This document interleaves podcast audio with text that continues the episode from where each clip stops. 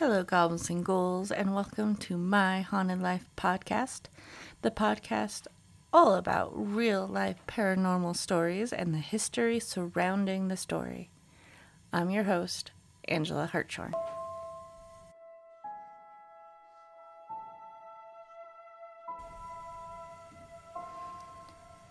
Good morning, goblins and ghouls, and a very cold morning at that, at least here. I'm not sure where you are. As I am sitting here recording, I'm watching the mountains disappear as this giant cloud rolls down into our little valley as the snow is coming in. It's quite pretty. I like it. I kind of wish I would have set up a time lapse or something. That being said, if you hear a weird rumble behind me, that's my heater. I usually turn it off for recording, but I'm not going to do that today because it's a little bit cold. How is everyone else doing? I hope you are doing good and you are nice and warm wherever you are. I don't know about you, but I've been in a little bit of a funk lately and I just can't seem to shake it, which is kind of strange. Uh, not sure what's up. Maybe it's the fact that today is our last Resurrection Mary episode. I don't know. I'm a little, a little. I'm sad for her to go, but ready to move on. Uh, it also doesn't help that we are quarantined again, the my darling husband has come down with the COVID. I have been quarantining with him because obviously I'm probably exposed. And I'm losing my mind. It's amazing I haven't like painted the walls or something at this point. Anyways, a little bit of housekeeping. I'm really excited to announce I'm working to start making tea blends for the podcast. I'm really, really excited about this. Our first one is going to be inspired by, of course, Resurrection Mary. Nothing is final yet, but it's looking to be a black tea with strawberries and roses. We'll see how it goes. The person I'm working with is really busy We'll see what happens. But I can't wait. Also, just a reminder that there is no podcast next week. I'm already hard at work on the new episodes in February. I mentioned previously that I'm going to start doing themes every month, and February is Till Death Do Us Part month. Basically, stories about love in the afterlife, love gone wrong, causing hauntings, that sort of thing. Love inspired ghost stories. There's some sweet ghostly love stories and some not so sweet, I think is the best way to put it. Those ap- episodes will be happening every week again, so make sure you subscribe so you don't miss out this week I'm finishing off our Resurrection Mary episodes. Kind of sad about it. I have a Tony Zabelski on from Chicago Hauntings. Tony was the nice gentleman that helped me with the Kean Avenue werewolf research. We were discussing, we are discussing what it's like being a ghost tour leader in Chicago. There's so much, you guys. Oh my god. Um, and in particular, the Archer Triangle. And we also discuss one of the most famous and mysterious Mary cases the one with the Resurrection Cemetery gates. I could not believe I have not talked about this yet. It's kind of a big deal, you guys. And of course a little more of Chicago's other haunted locations. So, let's get into it, shall we? Grab yourself a cup of tea, make sure the doors are locked and the sage is close by. I have a story for you.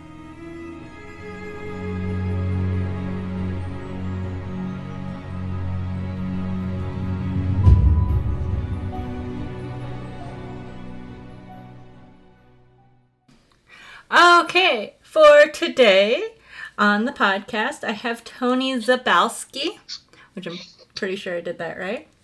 So, uh, Tony, how you, you're a, a tour guide in Chicago, and that's kind of how we got connected. 'cause it's been down this rabbit hole of Resurrection Mary for the last couple of well weeks at this point. It seems like. But how would you describe your position, sir? Um, you mean as a tour guide? Yeah.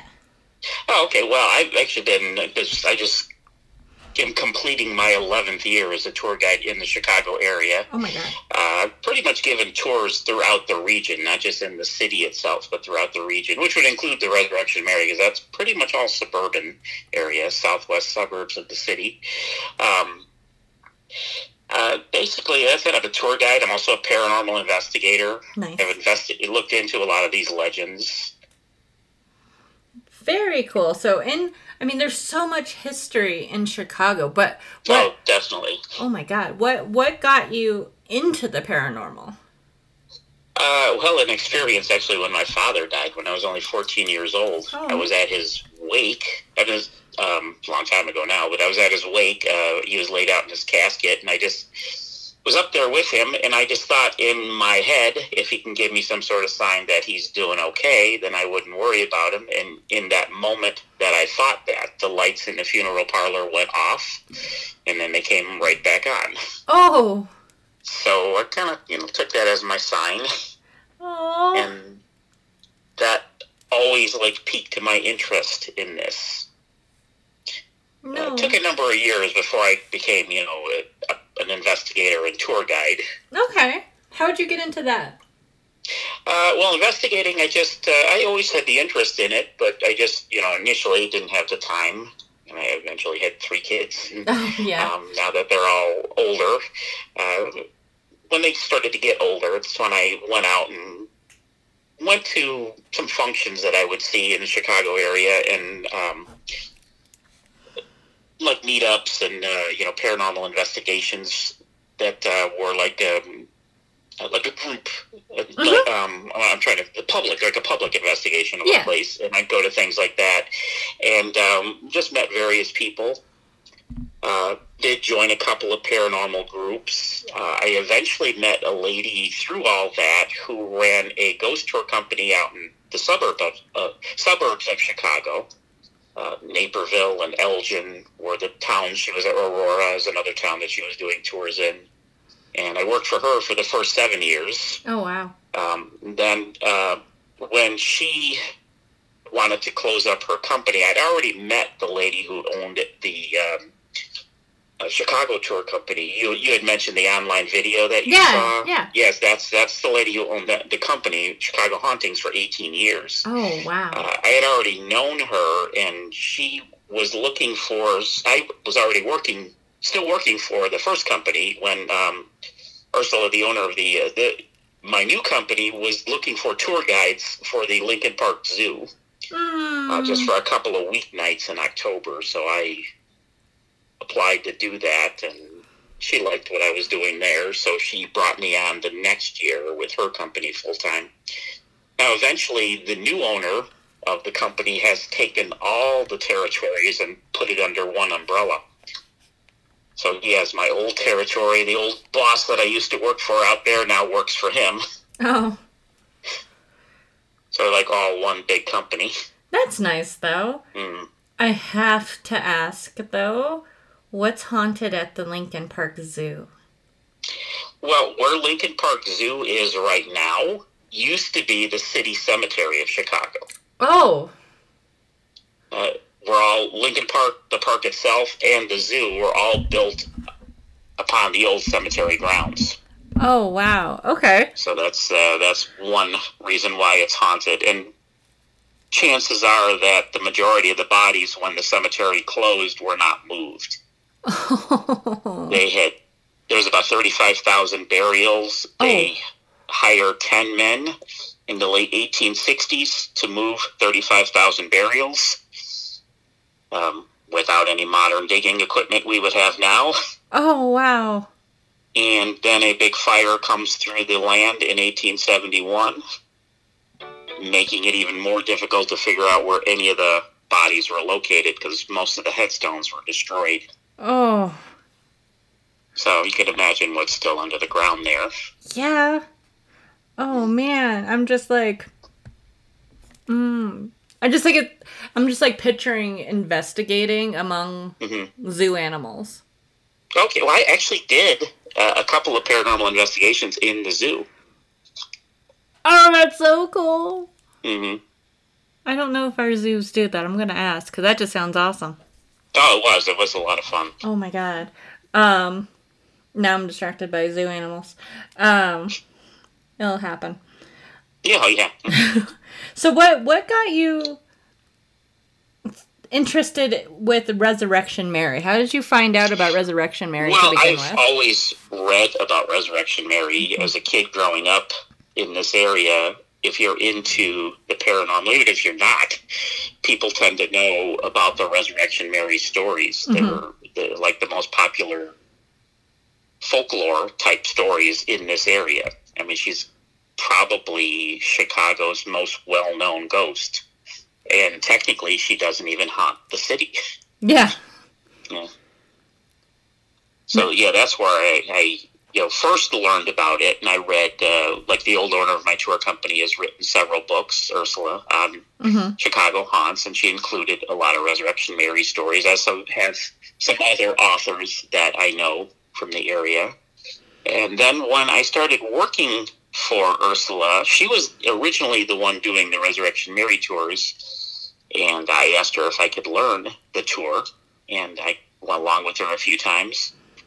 And um, since then, I've pretty much been giving almost all the companies Resurrection Mary tours. She still does a few from time to time. Oh, that's awesome.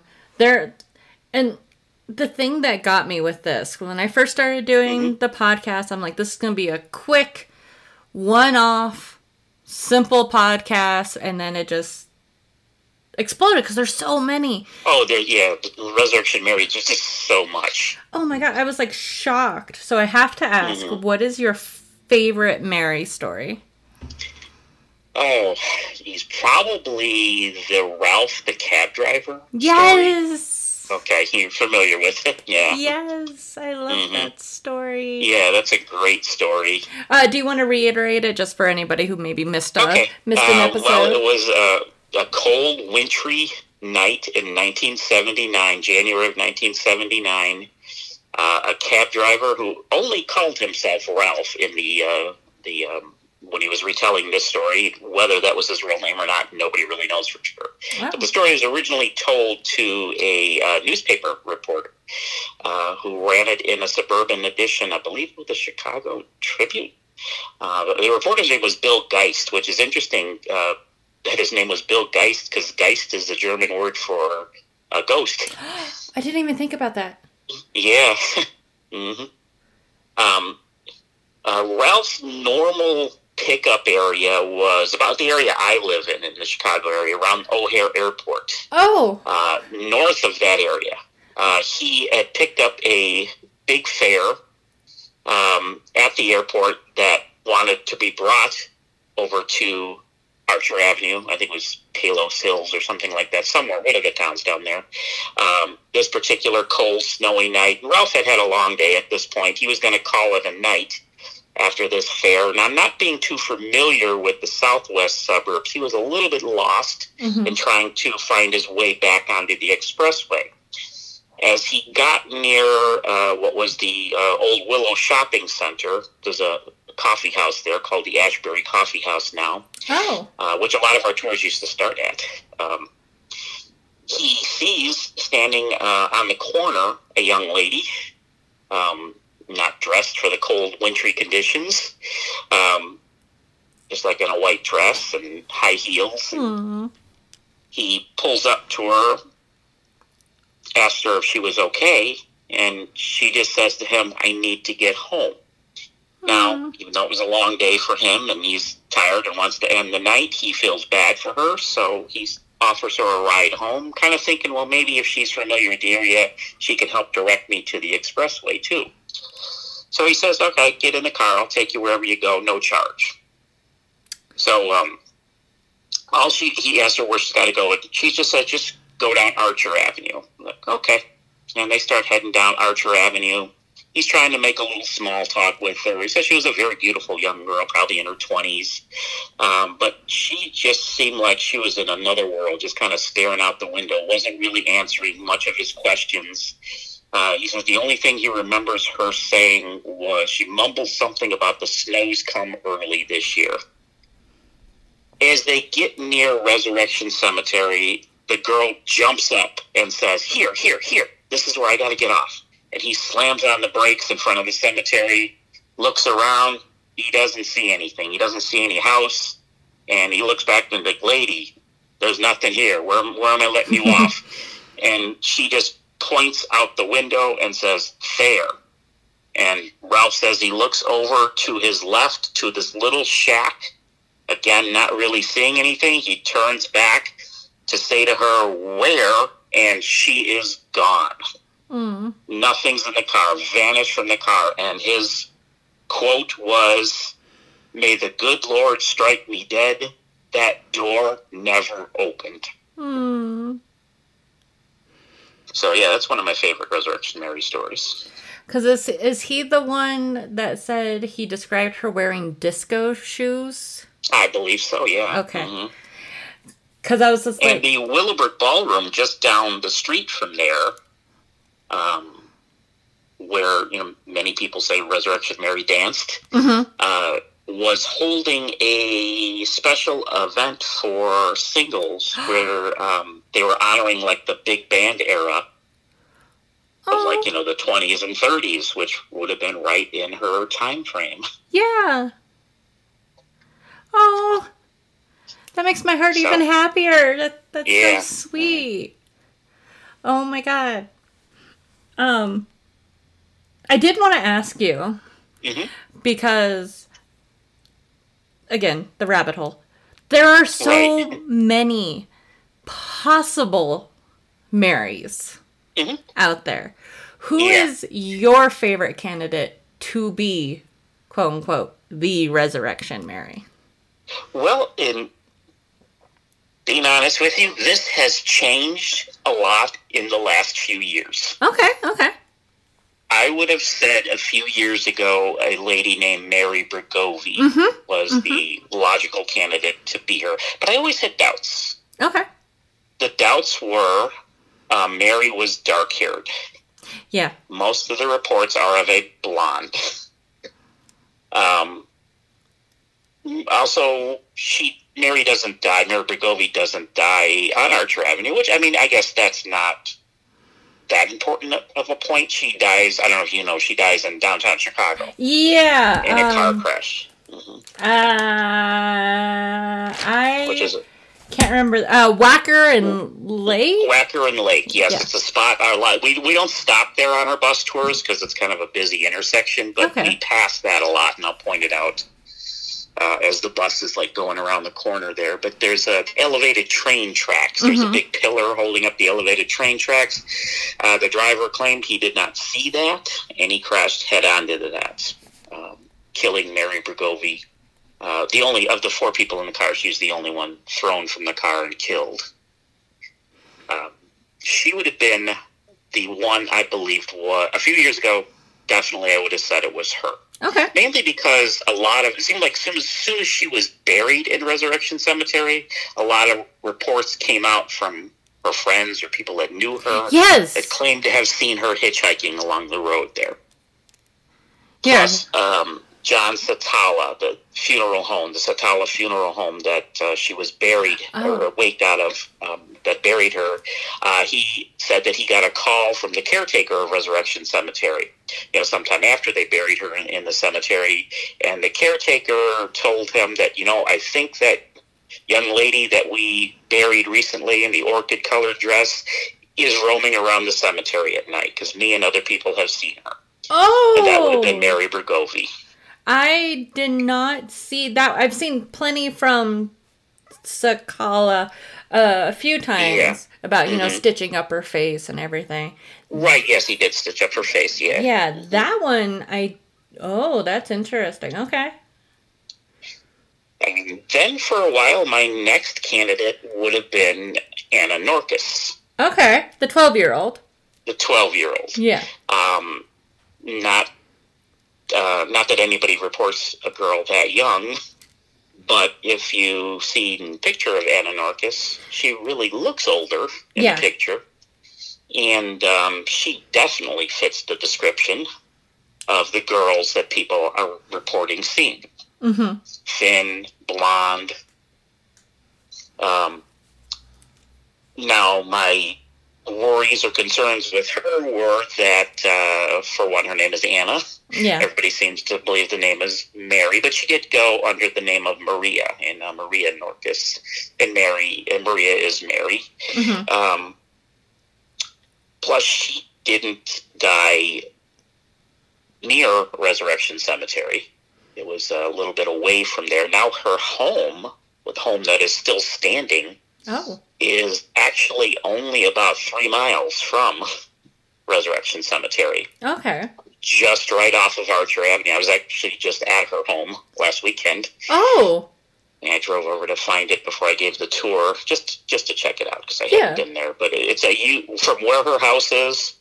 You drive the next stop sign at the end of the block. You turn right is Archer or left, whatever way it is Archer Avenue. Oh, wow. But not that's about three miles from the cemetery. But so she did live right off of Archer Avenue. So okay. very possibly she could be the one who people see hitchhiking. Because I know one of the stories. to get- Sorry. Mm, go. Oh, go ahead. I was going to say trying to get back to her home, but go ahead. What were you going to say? I was gonna say I know some of the stories say that they were coming from the Willowbrook Brook or one Yes. of the the dance halls. They were, yes, they were. Okay. But they were. It was on Harlem and I believe 67th where the accident happened. So it didn't happen right near the cemetery. Okay. So a little, little off. Now she's not, Totally far away. but she's not buried in Resurrection Cemetery, right? No, and see, Okay. that's the other big concern that I had is that she is not buried there. She is buried in St. Casimir Cemetery, further over on the south side of Chicago. Um, there's stories out there that there may have been a grave digger strike that Mhm. summer when she died. Um, and possibly she would have been, because the strike dragged on for a while, she might have been temporarily interred in Resurrection Cemetery. Maybe moved later, maybe forgotten to be moved later. Uh, those there was a, a, gentleman who collected a lot of Resurrection Mary information. And his name was Frank Andrew Jasich Oh. who told Ursula a lot of these stories about Anna Norkus because he actually went to the same church where she would have gone to many years earlier. Oh. Parishioners in the church believed she was Resurrection Mary. Uh, he's the one that related the story of the gravedigger strike. But now a lot of the researchers have not found any direct evidence to back any type of gra- gravedigger strike. Mm-hmm. I mean, it's possible it happened. Maybe it just didn't make the newspapers. Huh. So there's there's still a little doubt there whether you know where she would have been buried. And and that, that's the thing that killed me with this was there was so much research. I I, I love Mhm. research, but there's this Yeah. this this whole thing is so well documented, and Uh-huh. I I was like shocked. Shocked. I, I might even be throwing you a loop here with this next one. Oh yes, yes, give me. My my new possible strong candidate to be Resurrection Mary is a lady named Mary Kovach. I don't know if you've ever heard that name or I don't think I have this Okay. one. COVID. Okay. K O V A C H. I want to say. Okay. Um, which interestingly, she lived about two blocks from Mary Bregovy on Mhm. South Damen Avenue. Which another girl who's come up as a possible resurrection Mary, uh, named Mary Miskowski, also lived on South Damen Avenue.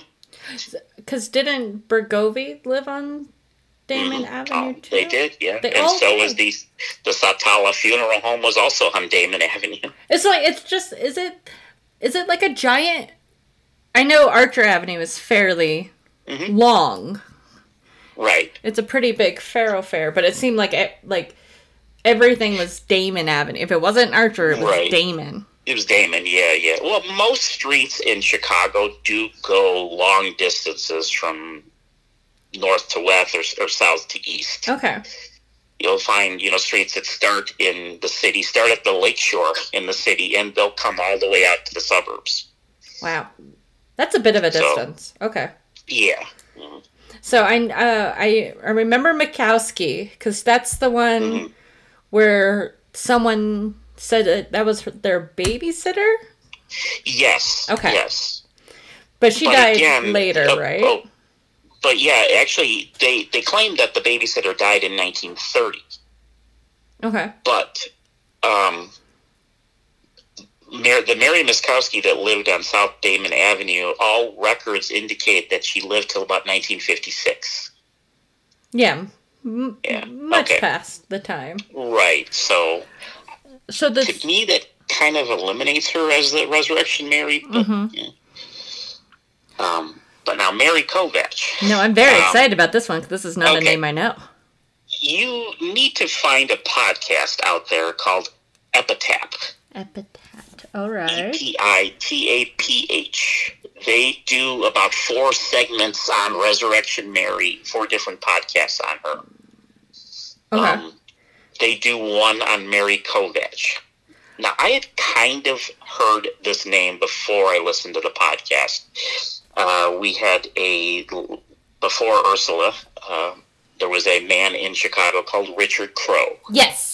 Yes. Okay. You probably read some Yeah. of his stuff on Resurrection Mary. He was the Quite first ghost hunter in Mhm. Chicago. He was the first. Uh, he's he's kind of the, the father of tour guide uh, tours. And and really, some people say he started like ghost tours in America. Oh Um, wow. Okay. Way back in the 1970s, he started giving ghost tours. You know, long before it was a cool thing to do. Um, and he collected a lot of information on Resurrection Mary. In um, in w- the book that I have of his, he only wrote one book. uh, he mentions that there two of the girls that he believed to be Resurrection Mary died from in car accidents and automobile accidents. Mhm. He says the third died from tuberculosis because she Oh. kept going out and partying night after night against her doctor's orders. Oh. Okay. Mm. And that third one that died from tuberculosis is Mary Kovach. Okay. Now is she the? And she used to. Oh, go ahead. I was gonna say, is she like the classic blonde and? Mm. Blonde, short blonde hair, uh, Oh. a little bit of curl to it. Fits the description that. Um, uh, there's another famous Resurrection Mary story, uh, the Jerry Palus Yeah. sighting. Yes, um, Mary, the, where Mary Kovach used to love to go out and party and dance the night away all the time was the Liberty Grove and Hall. That's the one that Jerry Palus danced with Mary in in 1939. Oh. And that was like a few blocks from her home. Wow. Plus, the lady who says Mary Miskowski was her babysitter, they, they talk about this in the podcast, the Uh-huh. Epitaph podcast, um, says that, and this is some 70 years later that she's telling the story that Resurrection Yeah. Mary was my babysitter. Uh, says her name is Mary Miskowski. Now, the girls lived in the same neighborhood, a few blocks from each other. Oh. But in the interview, she says Mary lived just down the street. Um, Mary Miskowski lived at, I think, like three or four blocks from the lady who said that was her babysitter's house. okay. Mary Kovach lived directly across the street, like one house over. Oh. So it's possible she got the girls mixed up. Oh. Maybe at some point they were both her babysitters. Yeah. I mean, that would make sense. Um, And Mary Kovach er, disappeared from the neighborhood in 1930, but not because of a car accident, because she was sent to a, a tuberculosis sanitarium uh, in another portion of Chicago. Do we know like how old she was, or like a She would have been in her year? early 20s when she died. Okay. She was born in 1908. Oh, so that fits really well. Hmm Oh, yeah. Not not a name I came across. See, and that again, No, I know. there's so much. There is so much. Yeah. it, it was it was amazing to me. Like there was one I found where it it went and documented all the Marys that were killed along Yes. Archer Avenue. I think 1920 to 1935. Yeah. and and then it and then there was one where all the Marys were buried in Resurrection Cemetery, Right.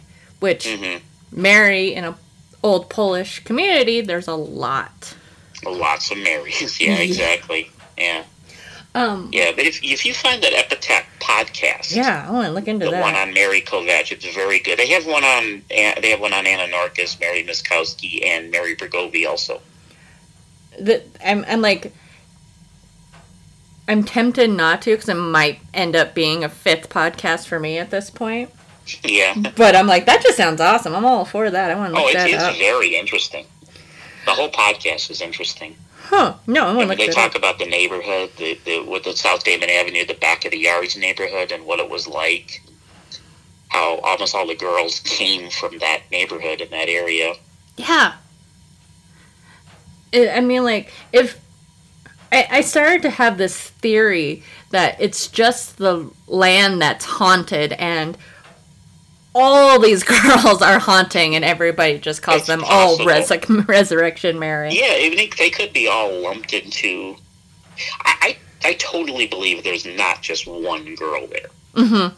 I believe there's more. It could be all of these that are we are mentioning, and it could be others. Cause uh, there, there was the famous story about her dancing in a nightclub. Mm-hmm. Yeah, Harlow's nightclub. Yeah. Yeah, that they saw her twice. Yeah, Like, that. Uh, there's so much. So that's my new theory. there it's is. just yeah, the land is haunted and they're all there. right. Yeah, Because that, I mean, that leads us into the Archer Triangle, which is right. where I contacted you about the werewolf story, which was really fun. Mm-hmm. Hmm And so, what? Why do you think that area is so active? It's since you are the tour guide, you are the well, guy. there's lots of reasons, and we give them all on the tour. Um, for one, Archer Avenue is an ancient road. Mhm. Um, most of the majority of the angled streets that you see throughout Chicago Yes. are all Native American trails. They were. Um, the Chicago is supposed to be set up like a grid system, which should, should look like a football field, all a bunch of straight lines. That's what it's it's laid out to be. But you see a whole bunch of angled streets jetting out all over the place. Majority of those angled streets are original Native American trails, so they're roads that go back thousands of years that uh, were used by the natives as their way to navigate around the area. Uh, all of the roads are supposed to converge at some point on water. Uh, there's a lot of water over in the. Archer Avenue trial- triangle triangle area, which you know many in the paranormal believe water to be a strong conductor of paranormal energy. Mm-hmm. Um, and also, Native Americans are very mystical people. Mhm. Um, it seems like almost all their roads that were once native trails in Chicago have lots of stories of being haunted, including Archer Avenue, which is like the, the you know the, the tip of the ice. It's the top. it's, Yeah. you know, yeah. Um, so that's one reason right there. Okay. Also, the road was laid along the um, path of the Illinois Michigan Canal, Yes. which that project brought a lot of immigrants to the area to build that canal. They built the Erie Canal first, then they came here to build the Illinois Michigan Canal. hmm Um, and it was a very treacherous uh, project. They labored, you know, sometimes 12 hours a day, Ooh. maybe six days a week. They might only take some days off. Um, in all kinds of conditions. Um, they were, uh, the guy who directed them was the namesake of the road. It was Colonel William B. Archer. hmm Um, a lot of these immigrants came here leaving initially their families back in the old country.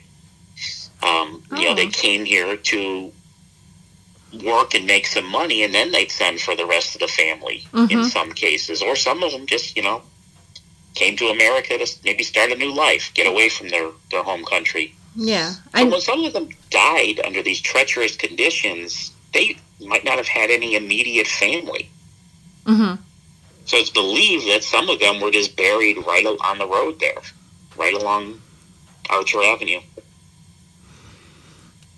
because I, I know when I was looking into it, it said a lot of them were Irish. Mhm. And because they were Irish, they really didn't keep exact numbers for how many died. Yeah, Irish were pretty looked down upon Yeah. for whatever reasons. I, I was just like, oh, because I, I was. I was digging and digging. It just said a lot. Yeah. And I'm like, oh, Mhm.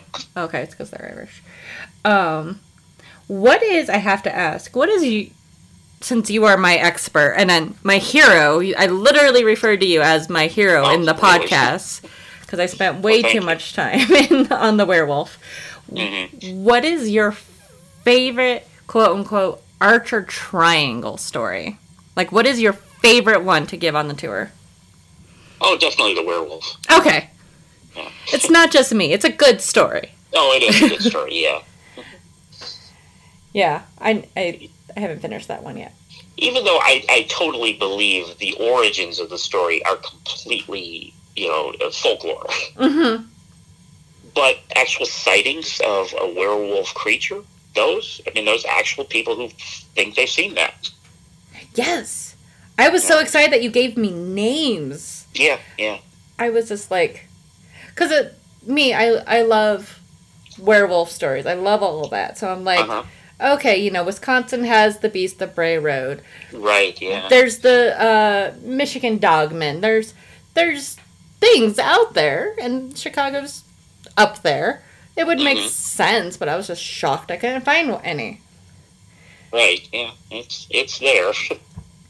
Because I, I kept finding weird influences of like different werewolf related things in Chicago. Like there's a werewolf um, coffee place. And then there was the werewolf statues that aren't there anymore. Hmm, I'm not familiar with that. Okay. But the city's put up lots of statues from time to time that are just. We used to have cows all over the city a couple of years ago, and then there were dogs. Dog statues all over the city too. A couple of years ago, you still see a few of them, the cows or the dogs, Oh, that's so from time to funny. time. They tend to put statues up temporarily like that Okay. with some sort of meaning to it. Huh. That makes the, sense. The, the dogs I know were uh, they were representing police officers that had died in the line of duty Oh. in the city.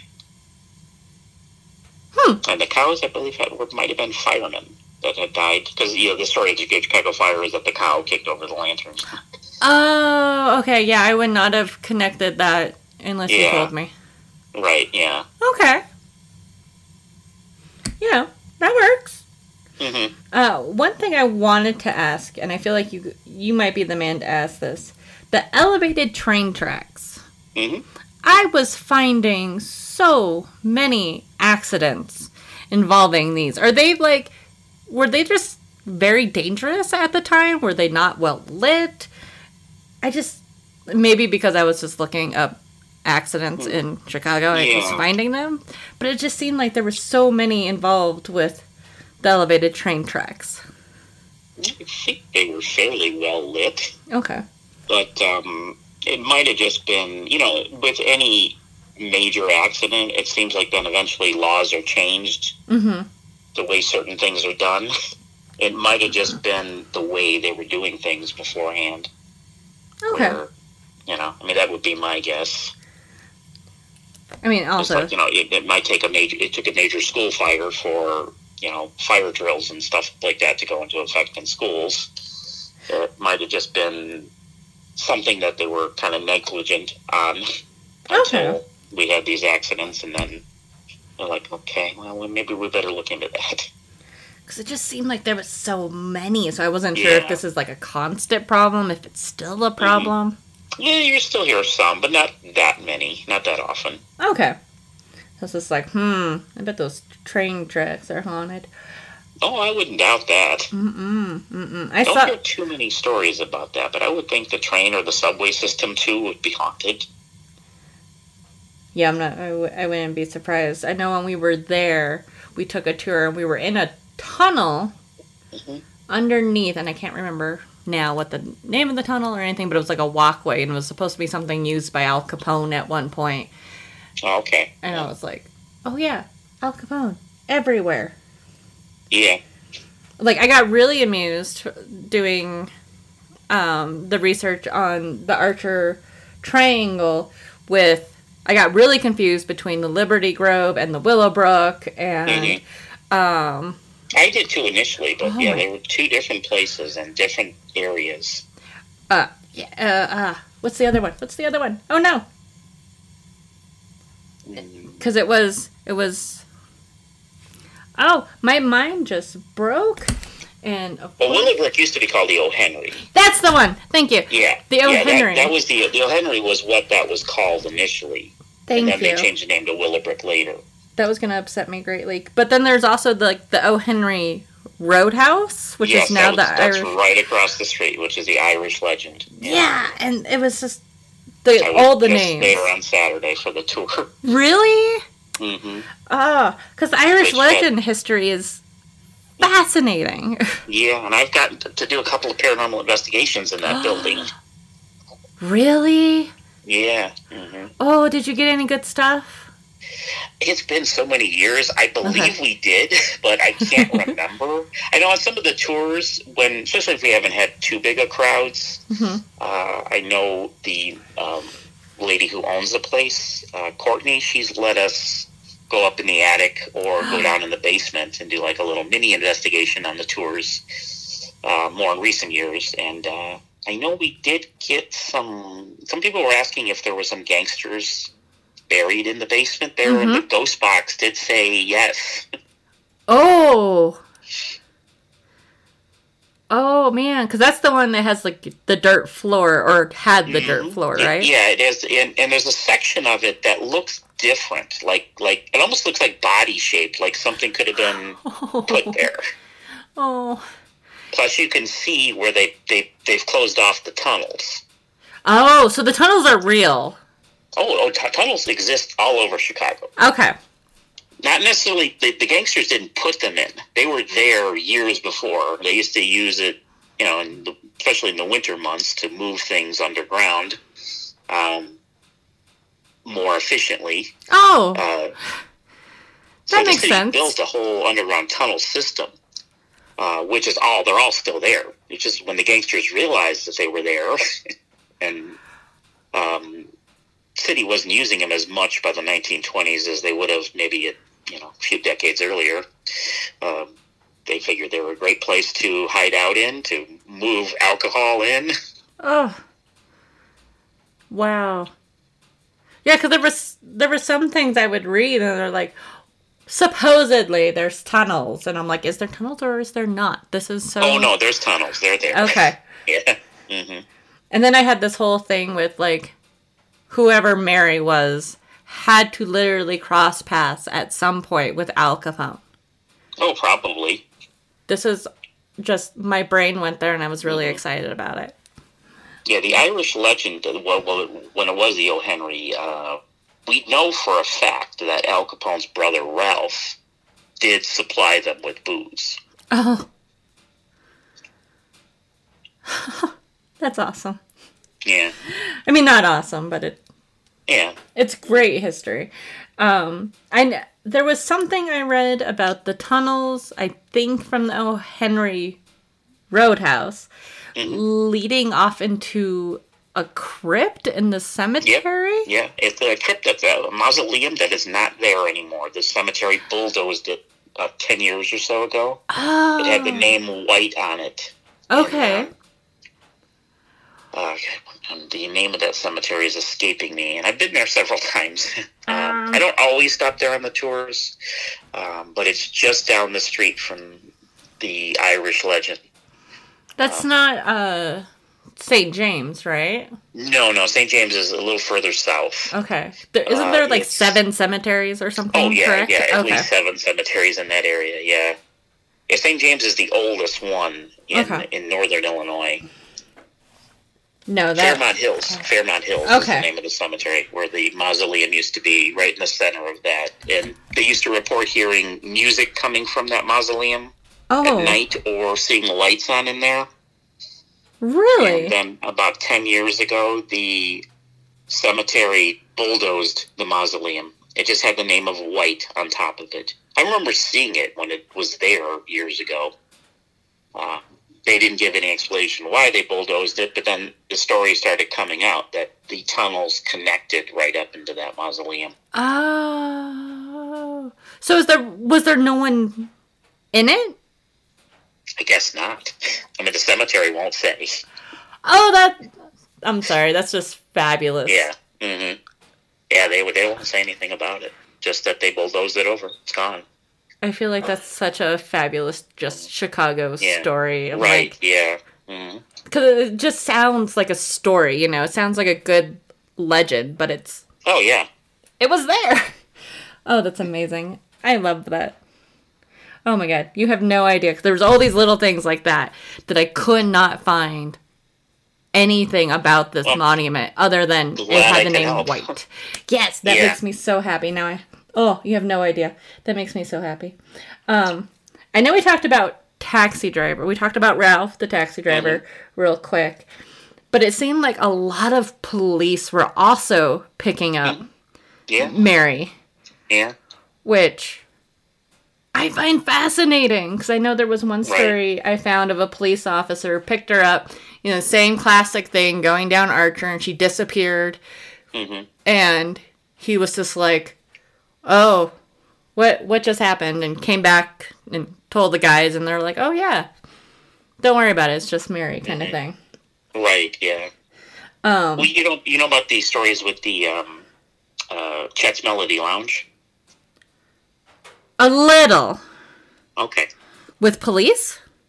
Well, um, not so much police. I think that's Okay. more cab drivers. I mean, police are involved because um, there have been there was I, I think one night I want to say 1973 where it happened like one right after the other where people right out in front of that bar, which is right across the street from Resurrection Cemetery, mm-hmm. came into the bar frantic, saying that they they ran somebody over on Archer Avenue, and we need to call the police. And the police were called. People ran out of the bar. Police come. They don't find anybody. People running out of the bar don't find anybody. There's no damage to the car. Oh my god. It was, I think, I'm going to say it's 1973, twice in a row that that happened. Oh man. And then there's the other story of the cab driver who uh, was taking a young lady down Archer Avenue who asked to stop at Chet's Melody Lounge, um, telling him that she'll be she, she just got to run in real quick. She'll be Mm. right back. And he like was assuming she needed to go to the bathroom and didn't want to say anything to him. So he's just sitting out there and waiting and waiting and waiting, and she never comes back out. Again, it was like a, a, a weeknight, cold weeknight and he goes into the bar and um, Chet, who was the original owner of the bar, his son Rich owns it now. Okay. Um, and one patron, Chet was behind the bar. One patron was sitting at the bar, and the cab driver is like, "Where's the blonde?" Oh. And they both like look at each other like, uh, "We didn't see anybody in here." He's like, "Well, there was a blonde, young blonde woman who said she just needed to run in here real quick." She never came out. I've been sitting out there waiting forever. She stiffed me on a fare, Oh, and they they searched the the building. They looked in the bathrooms. The two guys that were in the bar insisted that they didn't see anybody come in, but nobody was found. wow. Wow. And isn't Chet's the one that always leaves out a Bloody Mary Yes, for yeah, her? Okay. They do at the end of the bar. I love that. No, I, we desperately wanted to get two Chets just for that. I didn't. Mhm. I didn't realize the cab story too. That's amazing. hmm Oh my god. Yeah, Um, it's ever since that night that the the cab driver went in there. They've left the Bloody Mary out. oh, that makes me happy. Yeah, Cause it just seemed like such a cool story. it is. Uh, I did want to ask you about um, another police officer, uh, Pat Homa. Mm-hmm. Am I saying that? Homa, yeah. Okay. And his story, because I feel like I realized when I did all the podcasts, somehow this story I left out, and I don't know how, because Okay. it's such it. It's one of the quintessential Mary stories. It is. Yeah, yeah. and yeah, somehow I left it out. hmm So, um, could you tell us that story, please? Okay.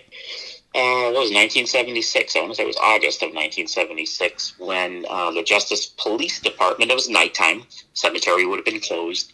Justice Police Department is getting calls or truck drivers on their CBs or um, calling into the station saying that they have seen a young lady locked inside Resurrection Cemetery um, by the gates. Pat Homa responds to the call, pulls up to the gates of Resurrection Cemetery. Is that his flashlight? He's looking inside the cemetery and looking around with the light. Doesn't see anybody locked inside the gates. Hmm. But as he steps back a little bit from the gates, he sees that a couple of the bars on one of the gates are bent apart. And not only are they bent apart, but they also look like they have handprints in them like fingerprints. No, not just fingerprints, but like like prints right in, like uh, fi- um, handprints right in the metal, Hmm. uh, as if you know they were pulling them apart. And a couple of them are blackened, like charred a little bit. Hmm. He reports this. He, I think he kind of knew about the Resurrection Mary stories, but he didn't really know a whole lot of details about them. Yeah. But initially, a lot of his fellow officers and you know people, when he was reporting this story, were saying, "Hey, you know, that was Resurrection Mary. You encountered Resurrection Mary." Um, and when the story started leaking out, then everybody started flocking over to the cemetery to, to see those bent bars at the gate. Um, you can find pictures of them out there Yes. somewhere. I think if you Google them up, you'll find the pictures because there were lots of pictures. No, Richard Crowe, he claims there was videos taken of it. I haven't found any of the videos yet. I found. I found the aftermath video. Oh, like you did? Okay. after they came back, Oh, okay, yeah, it yeah. seems like I Mhm. No, he claims think. actual ones of them right when they were bent. oh, You know, right around the time they were bent. okay. I I'll send you the one I have so you can see Okay, it yeah, just to see. That would be cool. But um, get uh, the cemetery insisted that it wasn't paranormal. That a truck, a, a um, cemetery worker backed a truck into it, hmm causing that damage. Um, you know, eventually they because there's so many, you know, people flocking there to see the bars. The cemetery cuts them out. They tried bending them back first, but it didn't work. So they cut them out, sent them out to be restored, and then they brought them back, had them soldered back in. Uh, but the claim is that they they've gotten bent again after that, Oh. and that they're missing right now. There's no bars there right now, but the cemetery says that that's a brand new gate. That I've actually heard. replaced the gate, Yeah. but there's no bars right where the bent bars would have been. Huh. Cause yeah, that that it seemed to be this big mystery. What happened to the bars? Yeah. hmm Yeah, we don't really know. And Pat Homa, the police officer, told his story to a TV show back in the 1990s called That's Incredible. Okay. And this, the story is that he was fired from the Justice Police Department for telling that story. Oh, wow. I didn't realize he had been fired. Yeah, yeah that's that's what I've heard. Oh, wow. Do you know whatever happened to Pat? No, I don't. Oh, man. I'd love to find out. Yeah, that. no, I don't. Yeah. Oh man, that's so sad. Um, I do know one of the the theories about what happened to the bars was that they somehow ended up in Russell Crowe's. Um, Richard Crowe? thank you. I was just like, that's not right. Uh, He claims Rachel that he tried to buy them. yeah. He offered, you know, whatever they would. He, he offered whatever they wanted to pay for those bars, but he claims that he got a letter back from the the cemetery officials saying that they weren't for sale at any price. That's what I've heard. Yeah. Yeah. No, I saw one that like his son or something claimed that they were in his personal collection, and Oh, okay. Well, But I- he did end up with them, but he did try I to buy no them. I do know that much. that's. I mean, I find that fascinating. That's so great. hmm Why do you think the cemetery was so hush hush, or not really hush hush about it, but like it, it seemed like they there was this whole big story about it being a cover up. Yeah. Well, I could tell you just from my experience with Resurrection Cemetery Mhm, is mhm. they do not. They have a, a, a no ghost policy. It's a Catholic cemetery, so they have a no ghost policy. They don't believe in ghosts, and uh, I've had my problems with just bringing people there on ghost tours where they'll they'll they'll shoo you away from the gates. Wow. daytime open cemetery, or even you know, if you park the bus in front of the gates at night, um, they'll you know a cop will come over because somebody will call them. Wow. But yeah, we've been shooed away from those gates during the day sometimes because the cemetery does not seem to like the attention. Huh. I'm like, I, would- that would make me want to go to church again if they were like, oh no, resurrection Well, yeah. Mary's a thing right there. Yeah, I don't think they see it that way. I, I'd agree with you, but I don't think they see it that way. Oh, that's, huh. I've done a couple of paranormal investigations in the mausoleum there, was- Resurrection Cemetery. Not not sanctioned by the cemetery. Just just went in there and brought some equipment with some people a few times. I was literally just going to ask if you had an experience in the mausoleum because it seemed to be fairly active from. hmm Yeah, I mean, there's stories, you know, in addition to the Resurrection Mary stuff, of the mausoleum being active.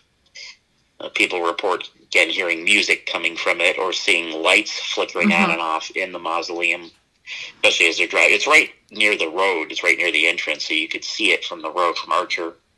Also, Okay. people report seeing lights flashing on and off in there. And we did have. I know we were using flashlights in our investigation um, like little mini mag lights, and we had them set up. And I remember we were getting a lot of direct responses to those mag lights Oh, wow. in there. The, like, yes and no, turn off Yes, and on yes and thing? no. Okay. Mhm. Yeah, Oh, cool. Do you remember your questions? I wish I could. Okay. it's been that's been about three or four years now, but uh, Oh, no, you do this a lot. I was going to be surprised if you yeah, could I, remember. I'm out there almost every day giving a tour. or Wow. some, some sort of event. And it, it's slowed down a little bit now, but uh, I do have a tour tomorrow night. That's why I, I wanted to do this tonight. Oh, that no, perfect. I'm so glad it worked out. yeah. Um one okay, speaking of the mausoleum and considering we lost power all day today here in my town. Oh, really? Oh yeah, it was it was weird. Um but it brings it reminds me of the story about the mausoleum and the power outage. Did they ever find anything with that? Because I just know the story goes that it was centralized somehow to the mausoleum. Yeah, I don't think they ever found out what it was, or if they did, the cemetery is not saying what it was. Okay. Because that uh, they were just the fact that they were able to like track it back to the mm-hmm. mausoleum was just Yeah, I mean that's that's odd. yes. So that that's a thing. It's not like a made up mm. story. Yeah, no, it was a thing. Yeah, okay, right. Mm. that's so cool. Oh, you also know that they've taken the names of the girls out of their cemetery records too. No. Yeah, and I didn't. The one I'd mentioned to you, Mary Kovach, they've Mm-hmm. also taken her out. Oh wow! Because I, uh, I I knew there was two Mary Bregovys, hmm but one was definitely not right. They've removed her from their online records. Both of those girls. If you look into their, you know, burials and Yeah. stuff, yeah, it definitely says they're buried there. And um, they were initially buried in like term graves Yes. or unmarked graves, and there's that's still that way. Mary Bregovy, Mary Kovach were both in unmarked graves. Oh, okay. I found her parents, Mary Bregovy's parents, and it's believed she's right next to them. Okay. I've I've got pictures of that. I found uh, Mary Kovach's father's grave, Oh and it's believed she's buried right around there. Oh But yeah, unmarked graves, and they're they're pulled from online records. Huh. Hmm. Cause I I had just I, you know I tried to do like the find the grave kind of thing. Yeah, yeah, yeah. And that, with all the documentation out there, that was the part I had the hardest time with, and everything seemed to blame it on the term grave Mhm. situation. Is that still a thing in Chicago? Do you know? Uh, yeah, I believe it is. The Okay. cemeteries say it exists, but they say that it's not the. I mean, what what a lot of stories say that the cemeteries are right to dig up that grave if they don't use it after a certain number of years. Yeah. Most of the cemeteries say that that's not the case. Usually, what they do is they just put the new body on top of the Mhm. old body. That the newer one gets a headstone, the headstone's placed over that grave. Yeah. So, Yeah. do you know what happens to the gravestone? Like the the original well, marker? these didn't have headstones, but um, the Oh. original markers, yeah, there were no headstones by either of those girls. But um, I what they do with the original ones, I have no no clue. Okay, because that was one of the things that just confused me so much. Was did they not, you know, what what? Ha- okay, that helps. it's like all these weird little things that I've never encountered that sound like made up stories that end up being real and they don't make Yeah, any yeah, they're real stories. It, it it doesn't help. I'm so far away as well, and I can't like Yeah, walk right. in and everything. Uh, one thing I did want to ask because I saw this pop up a couple times, and I think it might be in Ursula's video, Mhm. I believe. But Richard Crowe, not the Mhm. actor, Yeah. that up. Um, yeah, Russell Crowe. Yeah, but they um there was some investigation or something that he came through after his death. yeah. I I know it's at the Ashbury Coffee House. Oh. the one I just mentioned, which we used to be part of the old Willow Shopping Center. Okay. Uh, very cool old coffee house. Uh, sand, they have good sandwiches and stuff there too, Mhm. soups. Um, it was right directly across the parking lot from there is where the Ralph the cab driver picked up the fare that night. Okay. Um, it was a place that Richard Crowe used to like to bring tour groups to when he was alive. Um, there's a paranormal researcher in this area. His name is uh, Chuck Kennedy, Dr. Chuck Kennedy, Okay. who uh, recorded a EVP there of Richard Crowe, um, saying that he he met Resurrection Mary in death. Oh, I don't think he told us who she was, but I'm like a last name would have been nice. yeah, last name would have been nice. But uh, yeah, yeah, that was uh, they investigated the place one night. I have not had the opportunity to investigate that place. Okay. Uh, brought a lot of groups there. Investigated in the woods. I brought a bachelorette party out to the woods behind that place one time to investigate. Really? That was fun. Is that what is that? Is that the redwood? Red Gate Woods, no, that's Yeah. further up. But there's Okay. there's there's woods. That's a very heavily wooded area. But Yeah. there's there's stories that the woods behind the Willow uh, Shopping Center or the Ashbury Coffee House were haunted. Were old Native American ground and burial ground, and um, they say there's a little boy that haunts the Ashbury Coffee House who's been seen out in the woods. Really? Yeah, the coffee house wouldn't. They had too much going on that night, so they wouldn't let us investigate, even in their upstairs room. So I took the girls out to the woods to investigate. That sounds amazing. I'm totally yeah, gonna. Uh, the next time I get married, I'm totally gonna Yeah, tell my friends that's what we need to do.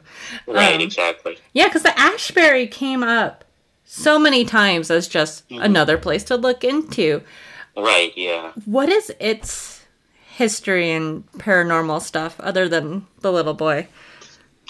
Yeah, that whole complex used to be at one time the old Willow Shopping Center. So Okay. it was like a, small little like strip, kind of like strip mall type thing back in the day. Uh, the buildings are old there. The Ashbury is an older building, and um, I don't remember exactly the origins of some of the hauntings that were there. I know Richard Crowe used to tell a lot of the stories. Okay. Um, stories of a little boy being seen there. I think there was another spirit or two. The owners of the place who owned it for a long time have had some weird experiences, and they've always been pretty open to the paranormal. I mean, that's Uh, They've hosted a, a number of like ghostly events there, and uh, they used to have. Uh, there was a night I used to go out there with a friend of mine. Uh, they used to have like you know tarot card readings and stuff like that. Yes. And um, I wasn't with Ursula and Dr. Kennedy that night that they investigated and they recorded that EVP, Hmm. but I do know of it. Yeah. Yeah. Mm. No, because that, that was all it mentioned in the video, and I was like, mm-hmm. but, but, Yeah. Dr. Chuck Kennedy has a website, I believe. You could maybe okay. I'm to write him down. re- reach out to him somewhere in there. I know him. I've been to his. Uh, he has an office out in the town of St. Charles out here. That's awesome. No, and and that's what seems so cool is everybody like everybody like knows everybody, and it's like all these yeah, yeah, all these names are connected, even in mm-hmm. such a big yeah. city. Well, Ursula used to run the Ghost Conference every year. There was a ghost she conference in Chicago. Yes, she used to. Yeah, she used to run one every year up until 2019 was her last one. She had one planned for 2020, but obviously COVID shut it down Yeah. at the Congress Hotel. But um, Really? yeah, very haunted location. Yeah. Done. I've done lots of investigations there. Oh man. Stayed there many times. Um, but uh, yeah, she used to run a ghost conference every year. Um, now, Mike, the new owner of the company, reached. I talked to him on the phone about a month. Or, you're the one. He's the one that put you in contact with me. Oh, okay. Um, he, uh, when I talked to him on the phone, he mentioned possibly bringing back that ghost conference next year. really? Yeah, Oh man. No, I yeah. almost She's always changed locations of it. She held it out, and she held it at the Willow um, uh, Willow uh, Brook Ballroom um, about a week before the ballroom burned down. Oh. Yeah, I was out there at it. Cuz that was like 2016, 17. 2016, yeah, Okay, yeah. 2016. When it yeah. burnt. hmm And they never figured out what happened. Well, they say some uh, some guys were putting, you know, tarring the roof, tarring the roof, and some sort of Oh. accident might have happened. Oh, that's so sad. Yeah. Cause yeah, that oh that's so sad. Oh my god, that sounds so cool. No, that the we got to do a tour around like the Congress Hotel and Mm, okay. all yeah, that. So we got to do some ghosty stuff when we were Okay, there. well, that's good. Yeah. And uh all I wanted to do was go to the Congress and drink a drink in the in the apothecary bar and Oh, yeah, yeah. When, when were you here? um September, August, late August, early September? Oh, this year? Yes. Oh, okay, okay. No, I, I definitely want to try to come back out because there was just so much. So I want to ask you real quick Mhm. because I, we're already at like an hour, so I feel like Oh yeah, yeah. I, I don't want to keep you too late because I know Oh, it's getting a little bit late there. Uh, yeah. If I would be giving a tour tonight, I would be done about ten thirty. So yeah. oh, okay. So I'm not too worried then. Um, what is your favorite ghost story ever in Chicago? I know there's a lot. Yeah, that's a that's a tough one. My favorite ghost story ever. Yeah, because now that you said that you've done tours all over the place, I'm like, now I have yeah. to ask you. Yeah. Uh, uh, boy, I, I'd probably almost have to break that even down into categories like north That's side, fine. south side, um, suburban, because there is really so much. Uh, I mean, if I had to think of one, I'm trying to. Hmm, let's see. Uh,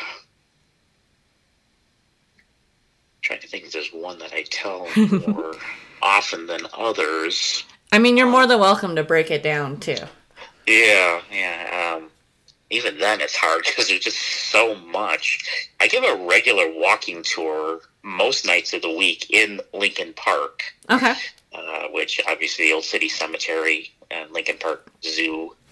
Um, oh, actually, I think I know what might be my favorite uh, in um, downtown part of downtown Chicago, or just a little off downtown. Is I also give a tour on Monday and Wednesday nights in the Prairie Avenue Historic District, which was the old Millionaires District in Chicago. Oh. Um, have you ever heard of the name Marshall Field department store? Yeah. Yeah, yeah. Well, um, Marsh, there's that area used to be the Millionaires District, kind of is now again, but it went through a great period of disrepair.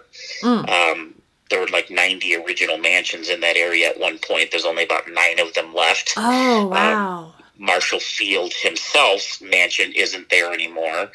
But right next door to where his mansion used to be was a mansion that he bought for his son, Marshall Okay. Field Jr.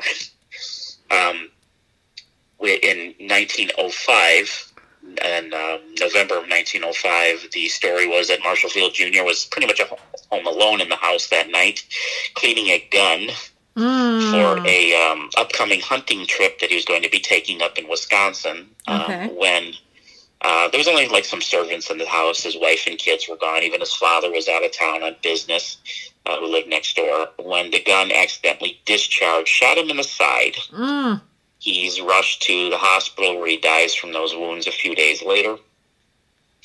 Um, that was the story that was out there in the press, but many people didn't believe that story. Oh. Um, they there were alternate stories that were out there. There were uh, not only um, alternate stories of how he could have died, but also more scandalous stories. And um, one of the alternate stories was suicide. His, okay. Marshall Field III, his son, always thought the father committed suicide, but ruled out very early on because he was shot in his side. Okay. Um, normally, if you're going to commit suicide, you don't usually shoot yourself in the side, like just above your hip. Yeah. No. No gut Yeah. shots, kind of thing. Yeah. Yeah, you wouldn't you wouldn't do it that way. So that's kind of ruled out. The scandalous story was that Marshall Field Jr. was having an affair with one of the girls at one of the most lavish and upscale brothels in the city called the Ooh. Everleigh Club. Uh, the Everleigh Club would have just been a few blocks from his house, walking distance. Um, Oh. it was run by two sisters, Ada and Minna Everleigh, in this area called the Southside Levee District, was which the biggest red light district in the city at the time. Uh, but it had contrast. The Everleigh was very high end, upscale, Uh-huh. with, like you know, gold plated walls and Oh, brass Jesus. beds and an orchestra that played for dinner. And um, the girls were called butterflies. Um, they say the term "getting laid" came from the Everleigh Club. I was just gonna say, what a name. Yes, yeah, because you went there to get ever laid, and then they shortened it to getting laid. Oh Um, my But god. um, they said if you didn't spend at least $150 a night in that place, you were not asked back. Uh, but it was believed, just like right down the street from that was like an area called Bedbug Row, which I think is kind of self-explanatory. yeah, yeah, yeah. Um, like the cribs, the more of the cribs. one, and yeah, the, the, the low end ones. But Mhm. it was believed that he was having an affair at that club with the girl, one of the butterfly girls at the club, and that night he went there to call off the affair or to tell her something, uh, and she shot him, or there might have been some sort of love triangle with another man, possibly one of the bouncers from the club Oh. who shot Marshall Field Jr. Uh, in the club. The club had a good name, as did the Field family, so they created the story of him cleaning the hunting gun in his in his you know study or whatever at home.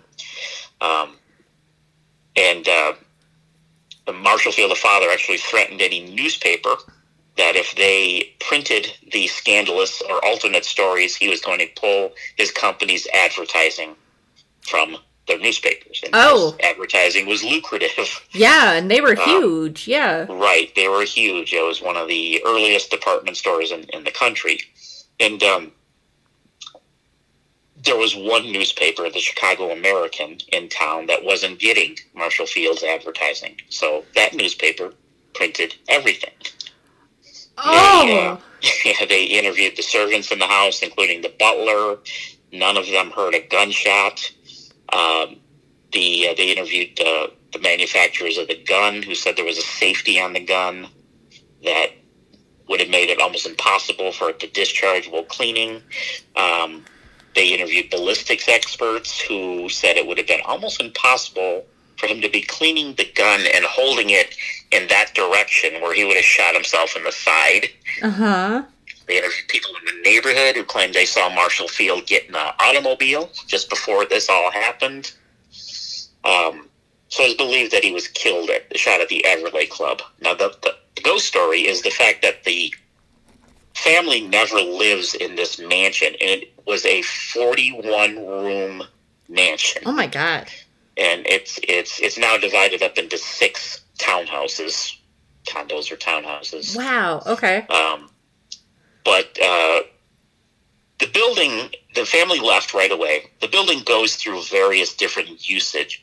Seemed like it nothing lasted there very long after that. It was actually even like a retirement home for a while because it was so big.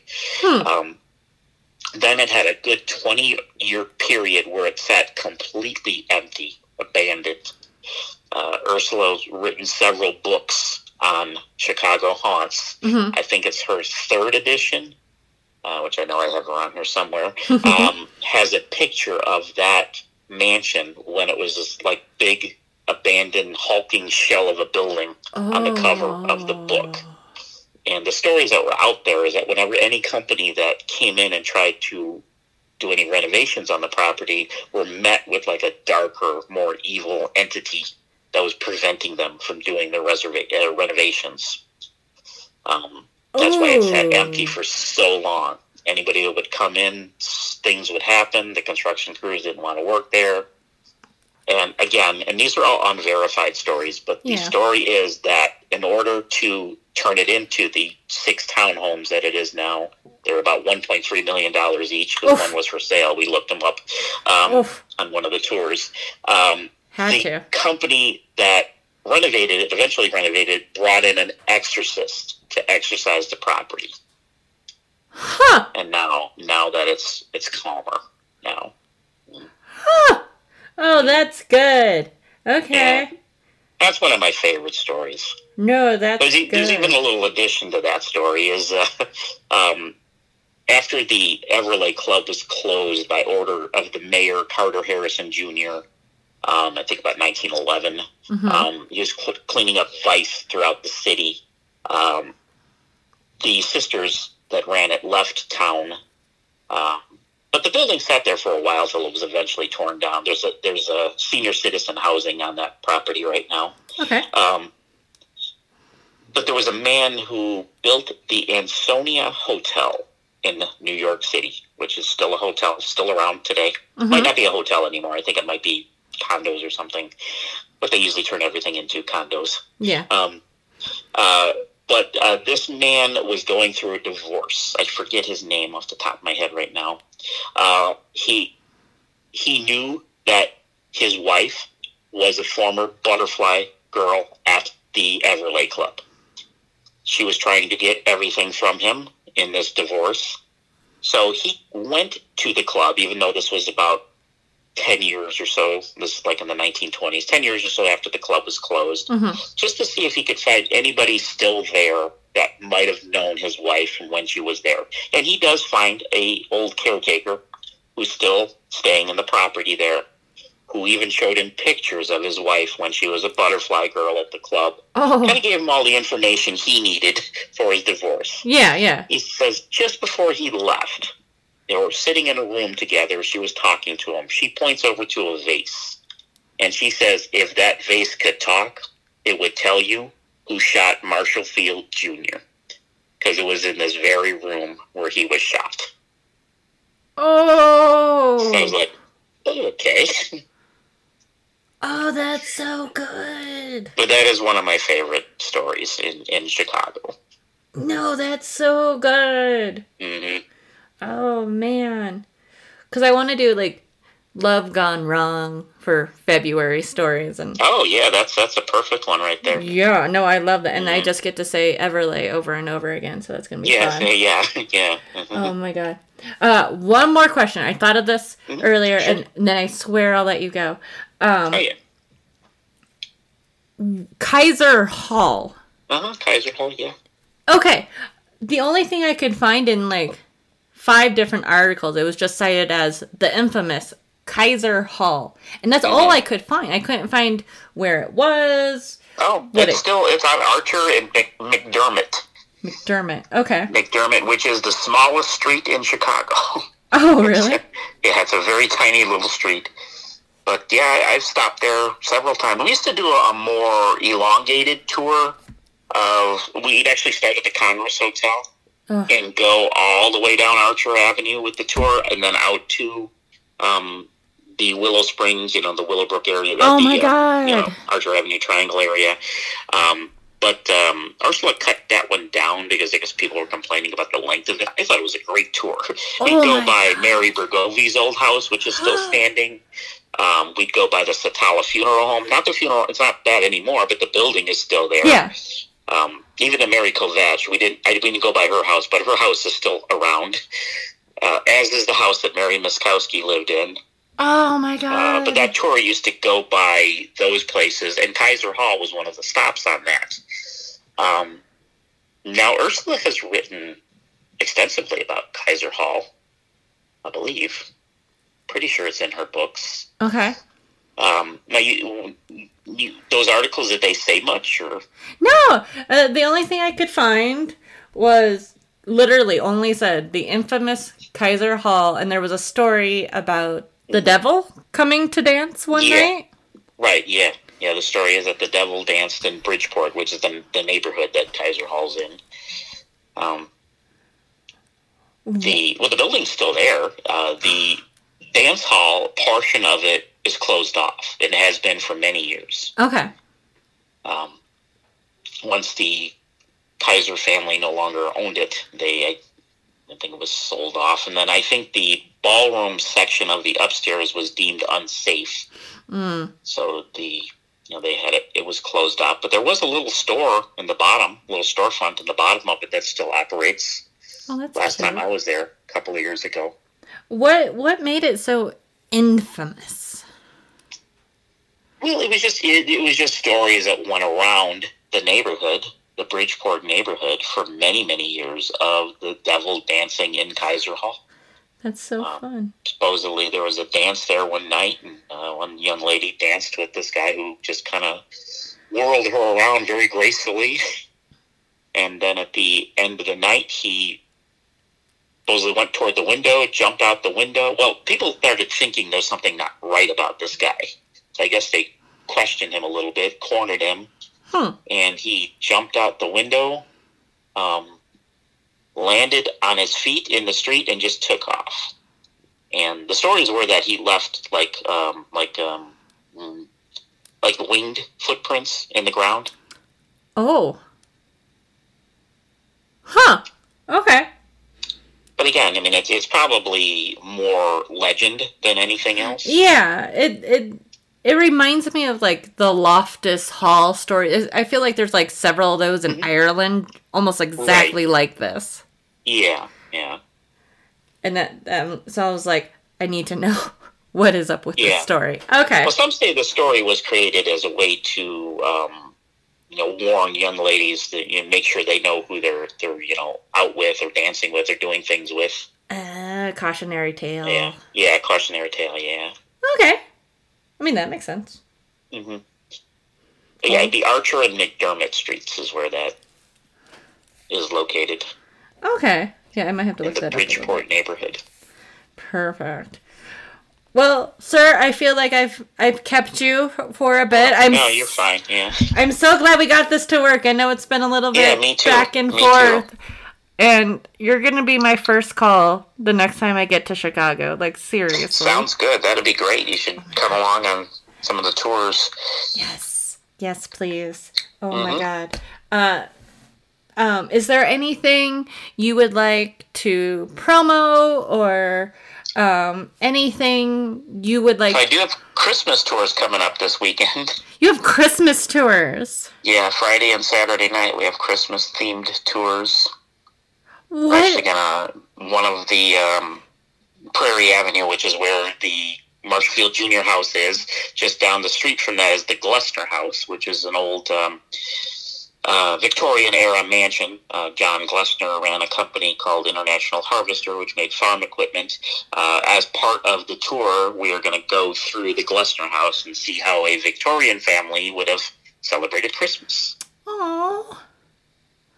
I love that. Yeah. So are you telling like Victorian ghost stories or is it well, see, just the, the added? mansion itself is going to tell the historical stuff. I'm going to tell the ghost stories outside because they don't they don't want to talk about that on the inside. But the, yeah, we're like, okay, you could tell uh, you know, how the family did Christmas, and it's all decorated to you know look really nice. The whole block is.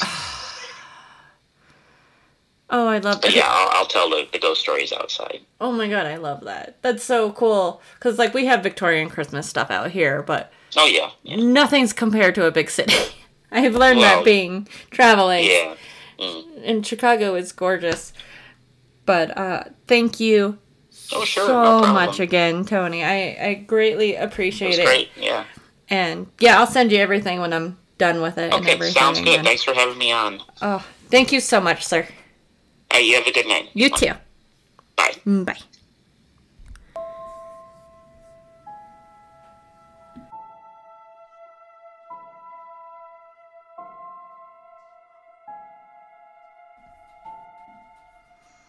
Thank you to everyone out there listening today. Of course, a big thank you to Tony Zabelski. And once again, you can find him and his tour at Chicago Hauntings Tours. Make sure to subscribe to the podcast so you don't miss any episode. Just a reminder there's no episode until February when we are doing Till Death Do Us Part episodes. I'm so excited. The hopeless romantic in me is just loving this month. If you have a ghost story to share, or perhaps know something about Resurrection Mary that I forgot, or maybe the Archer Triangle, email me at myhauntedlifepodcast at gmail.com and make sure to tell your friends and family about our little show here. Word of mouth goes a long way. You can also follow my Haunted Life podcast on Facebook, Instagram, and TikTok.